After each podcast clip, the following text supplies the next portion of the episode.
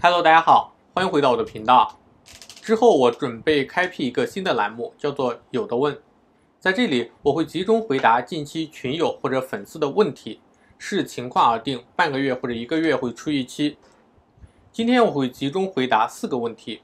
第一个问题：现在开什么境外银行靠谱？如何开？第二个问题：怎样才能把钱汇到国外？第三个问题：TransferWise 的正确使用方法。第四个问题。境外投资应该选择哪个券商？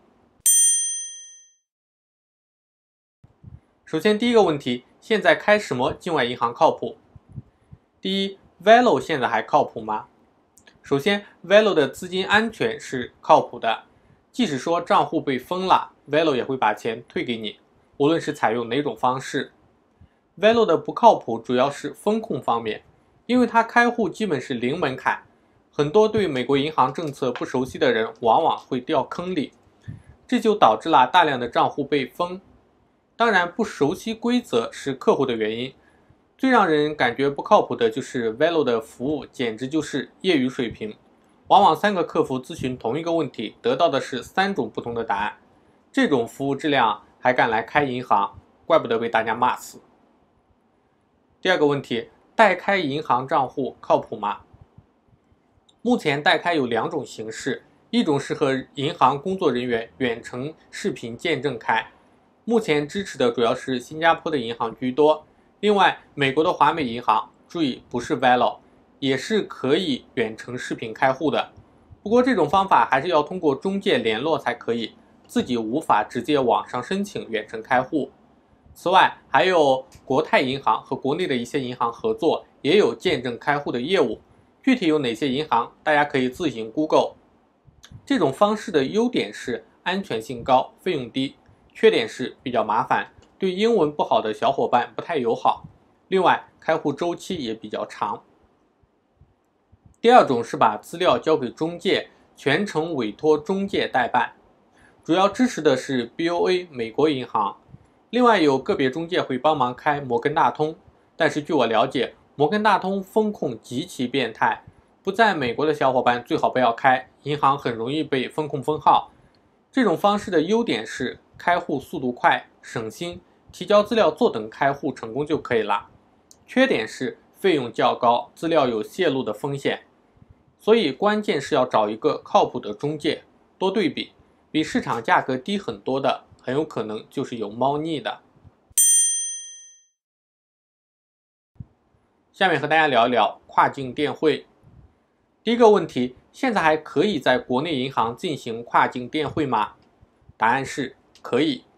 目前大部分电汇被拒的小伙伴都是要将钱汇到境外的 Velo 账户，Velo 已经被各大银行拉入黑名单了，成功的可能性极小。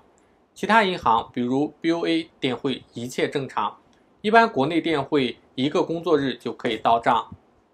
第二，电汇填写什么理由？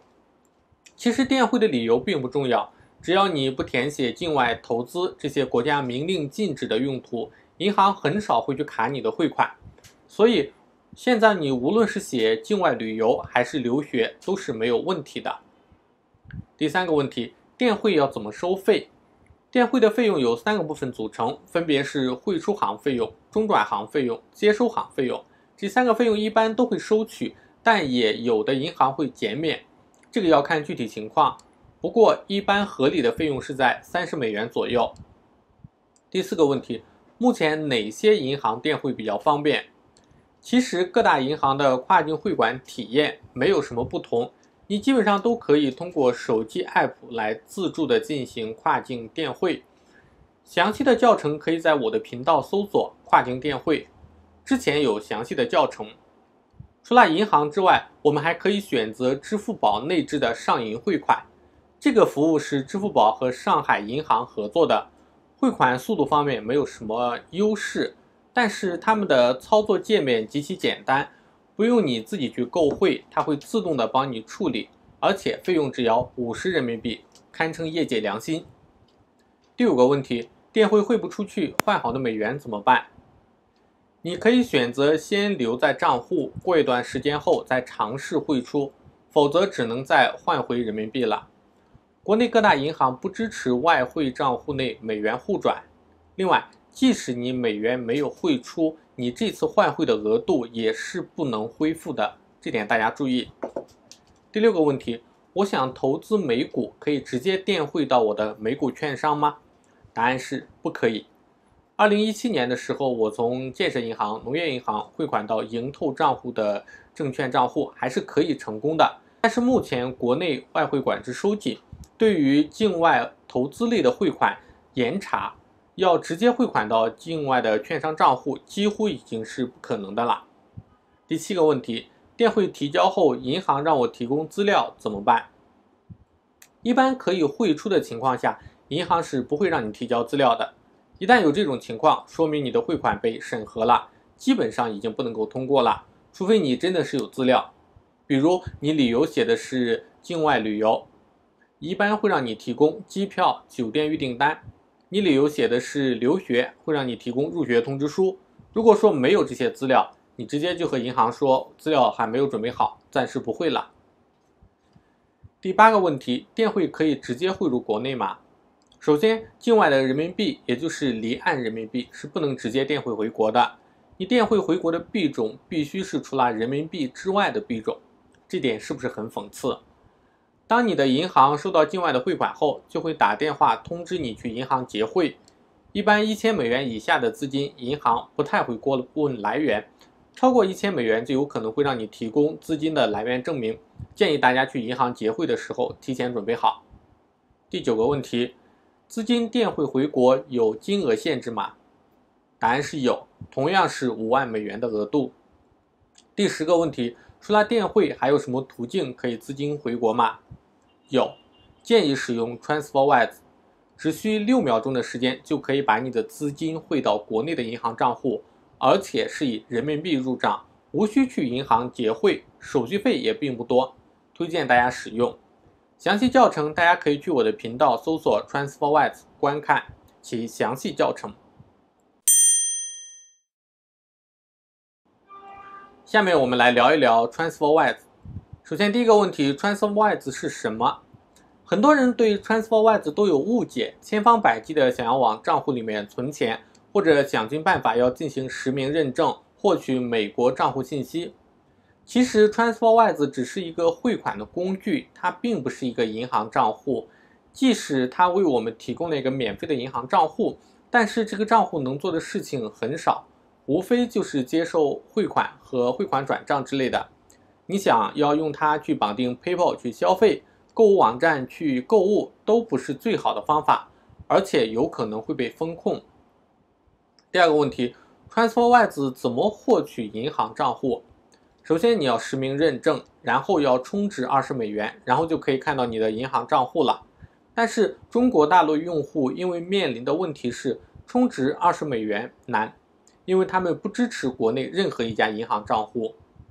之前和大家介绍全球付可以，但是因为全球付是预付费卡，用它充值被封号的概率很大。用别人的境外账户不同名也很容易会被风控，所以建议大家不要去搞实名认证了，搞充值二十美元了，搞获取银行账户信息了，直接去操作 send money 也是可以的。第三个问题。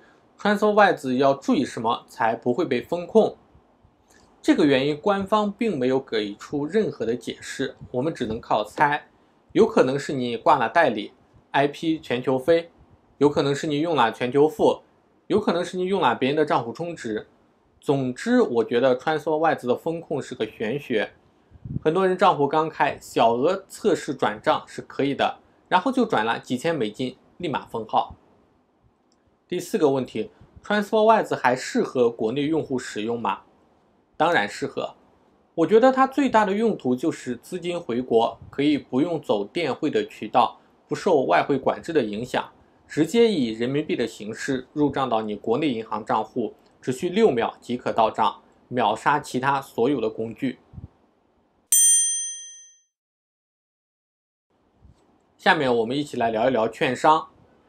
第一个问题是，券商到底要选择哪个？首先，既然我们就来到了墙外，尽量选择境外券商。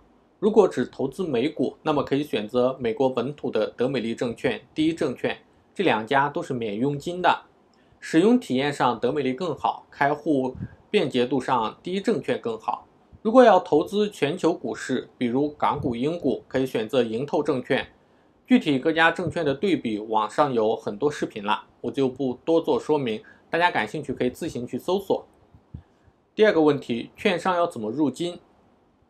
两种方式，第一种方式是电汇，直接在你的银行账户里操作电汇到券商提供给你的资金账户就可以了。优点是适用范围广，除了国内的银行不能电汇外，其他的都可以通过电汇入金。缺点是电汇手续费贵，其实也就三十美金左右啦。第二种是 ACH，这种方式需要在券商内部发起 ACH 转账，优点是免费。缺点是这种方式只支持美国的银行，时效性比电汇稍差。第三个问题，券商我要开哪种账户？建议新手开现金账户即可。如果需要交易期权和期货，有融资的需求，可以开通融资融券账户。第四个问题，券商如何出金？出金直接在券商后台发起就可以了。同样的，不能直接出金到国内的银行账户。需要先到国外的银行账户，如果资金要回国，可以通过 TransferWise 汇款，快速，手续费还低。第五个问题，在国内如何投资固定收益类产品？首先，你需要开一个券商账户，然后你需要找到你想要投资产品的代码，一般 Google 都能找到。比如说，你想投资房地产基金，直接在网页搜索就可以找到代码。然后到美股的券商里面去输入代码，就会跳转到基金页面，也就可以购买了。当然，并不是所有的券商都支持购买固定收益类产品和共同基金。具体要投资，可以投资哪些品种，可以在券商的网站上查询。好了，以上就是本期视频的全部内容。如果大家有什么疑问的话，欢迎在屏幕下方给我留言，也欢迎加入我的电报群讨论。我的频道主要是讲境外银行账户的办理以及个人理财的知识，欢迎大家点击屏幕下方的订阅按钮，并且点开旁边的小铃铛，这样就能第一时间收到我视频内容的更新啦。那我们下期节目再见，拜拜。